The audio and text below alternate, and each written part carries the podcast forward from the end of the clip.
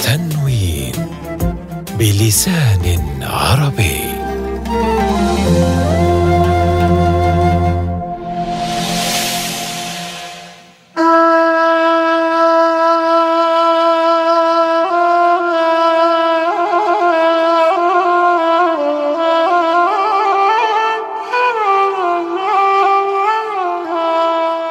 المتعارف عليه في علم المقامات أنها سبع مقامات أصلية. تطرف عليها مقام صغير فاحتضنته حتى صار أغلب قراء هذا العصر يقرؤون به. فأضحى هذا المقام اصيلا لكثرة استخدامه وبساطة آدائه وللمشاعر التي يبثها في قلوب السامعين قبل آذانهم.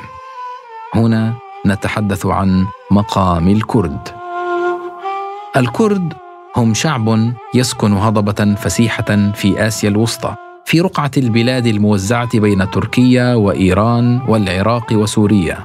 وإن كان لا بد من ربط بين هذا الشعب في موسيقاه وترانيمه بين هذا المقام على وجه الخصوص فثمة فرضية عند علماء المقامات تقول أن البلاط العثماني كان يستحسن للسلطان في حفلاته فرقا من تلك البلاد. تطربه ويسر بما تقدمه من فن أصيل غير مسبوق. وارتبط أسلوب تلك الفرق ونغمهم الفريد بموطنهم. فلعل ذلك أول موضع خرج علينا منه مصطلح مقام الكرد.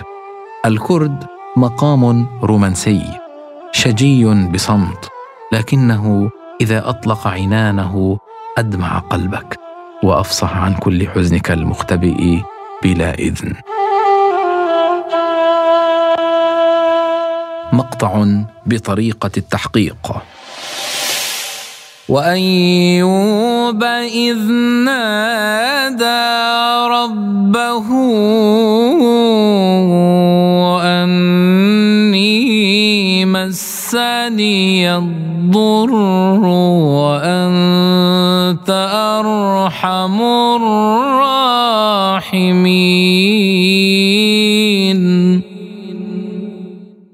فاستجبنا له. فاستجبنا له فكشفنا ما به من ضر.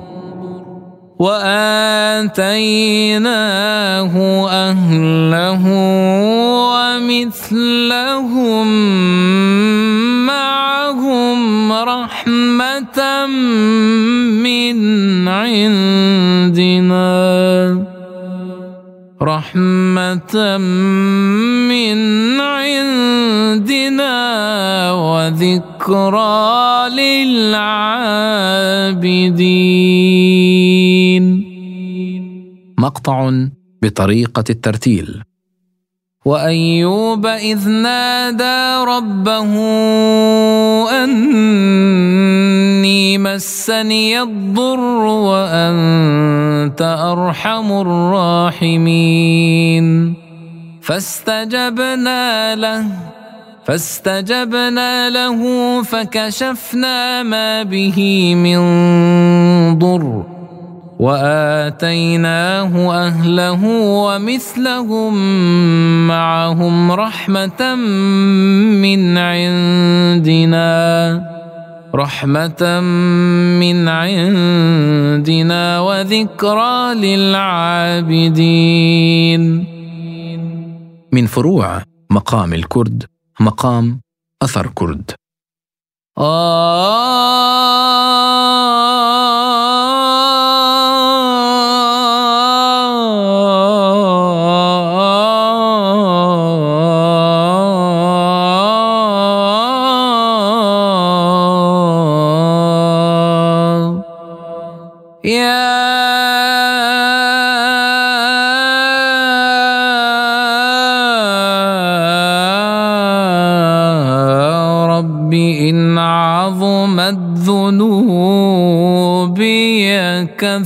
كثرة فلقد علمت بأن عفوك أعظم. فلقد علمت بأن عفوك أعظم. مقطع لنشيد على مقام الكرد.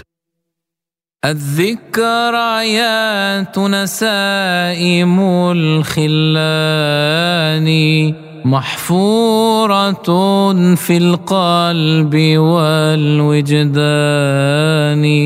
لا لن نودعكم يا أحبابنا. لكن نقول إلى لقاء ثاني الذكريات الذكريات الذكريات نسائم الخلان.